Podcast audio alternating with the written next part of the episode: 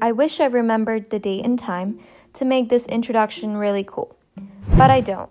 In fact, I lost touch with the very concept of time, like many others in 2020. But it was my 8th grade English class, and we just finished reading the book, The Boy in Striped Pajamas. And this particular day, we had time to discuss at the end about stories of bravery and courage during World War II. Immediately, my classmates raised their hands and shared stories of their great grandfathers who had served in World War II. But I never raised my hand because I'm an immigrant from India, an independent nation that is younger than my grandfather.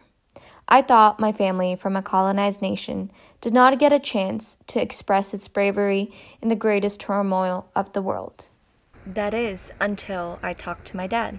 Although we don't know if any of our family members ever fought in the war, but there were Indian soldiers in World War II and uh, even first one as well. In fact, the British built the Indian Gate in Delhi because of the lives lost from World War I. Records were not kept accurately, they are mostly forgotten.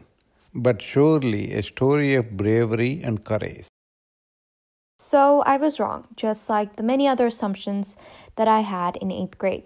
But this was different. I later found out that about 2.3 million Indian men had served in the World War II for the British government, according to the BBC. Something I didn't learn in my world history class in ninth grade, nor the movie Dunkirk that I watched in 10th grade. It took me a couple of years to realize that this is just one of the examples of the many more stories and cultures that were perished by the powerful empires that came generations before us. This leaves the descendants of those underrepresented people lost in a world where they're excluded. We may never know what those stories are, but we do know why those stories were never written nor given attention to. The reason is colonialism. Now, hold up.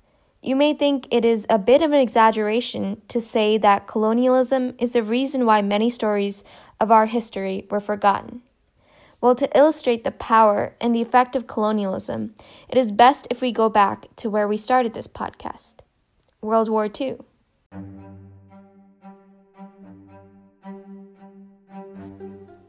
The world is not yet beyond the Holocaust and Germany came to terms with the horrific genocide of 6 million people that some of their countrymen engendered 73 years ago. However, the world did not even come to terms with the genocide of 3 million Indians during the British colonization 77 years ago. Throughout the 200 years of colonization, the British exploited India's natural resources, even in times of droughts and natural disasters, and produced the worst man made famines. Notably, the Great Bengal Famine of 1943 ensured about 3 million deaths in just a year because of intentional decisions made by British leaders. In addition to keeping Great Britain's troops in World War II well supplied, Winston Churchill decided to stockpile essential supplies for later use and denied food to the Indians from other colonies and countries.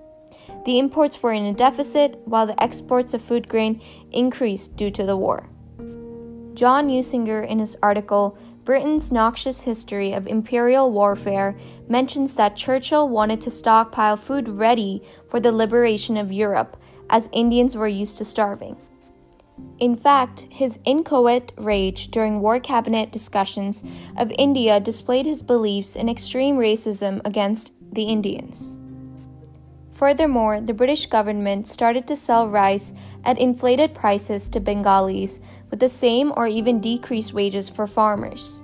A report called Famines of Bengal by K.G. Ghosh states that the price per rice maund went from 35 rupees to 105 rupees in 1943, and the prices of other food grains such as flour and sugar also increased from 25 to 60 rupees. Bengali farmers who should have had an increase in profit were instead dying on the streets from starvation.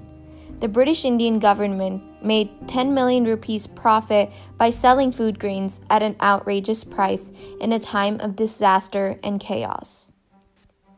Besides the influence of inflated prices and decreased supply of food grains, the British government also passed denial policies, which accelerated the decline of food grains. About 30,179 tons of rice were purchased under the denial policy, and about 70% of the total trade boats carrying imports of rice to Bengal were sunk. In essence, for the sake of a war tactic, the British government intentionally destroyed food imports and confiscated much more food grains during a famine. In October of 1942, cyclones, torrential rains, and tidal waves caused a major crop loss. Furthermore, the multiple epidemics of malaria, cholera, and smallpox also added to the death count of the famine.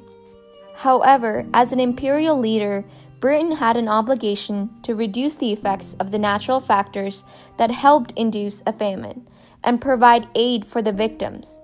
Yet, they did everything to aggravate the situation further.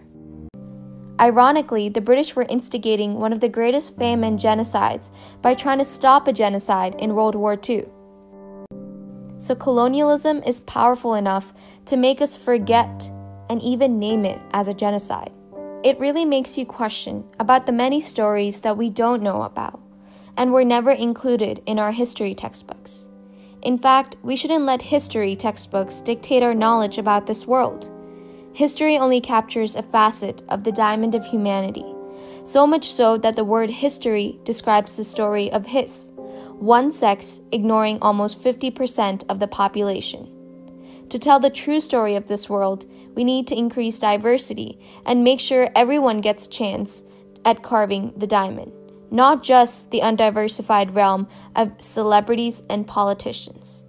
To do this, we need to commit ourselves to take initiatives and give opportunities for others to raise voices and amplify underrepresented and once forgotten stories.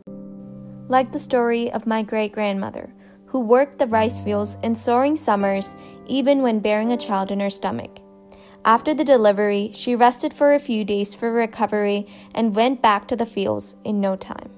She sacrificed her comfort to work in the field so she can give opportunities such as education, which prospered economic growth for my family.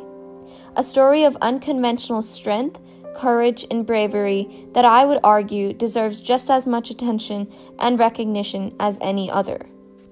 A story I hope won't be forgotten like those of the Indian soldiers who served in World War II.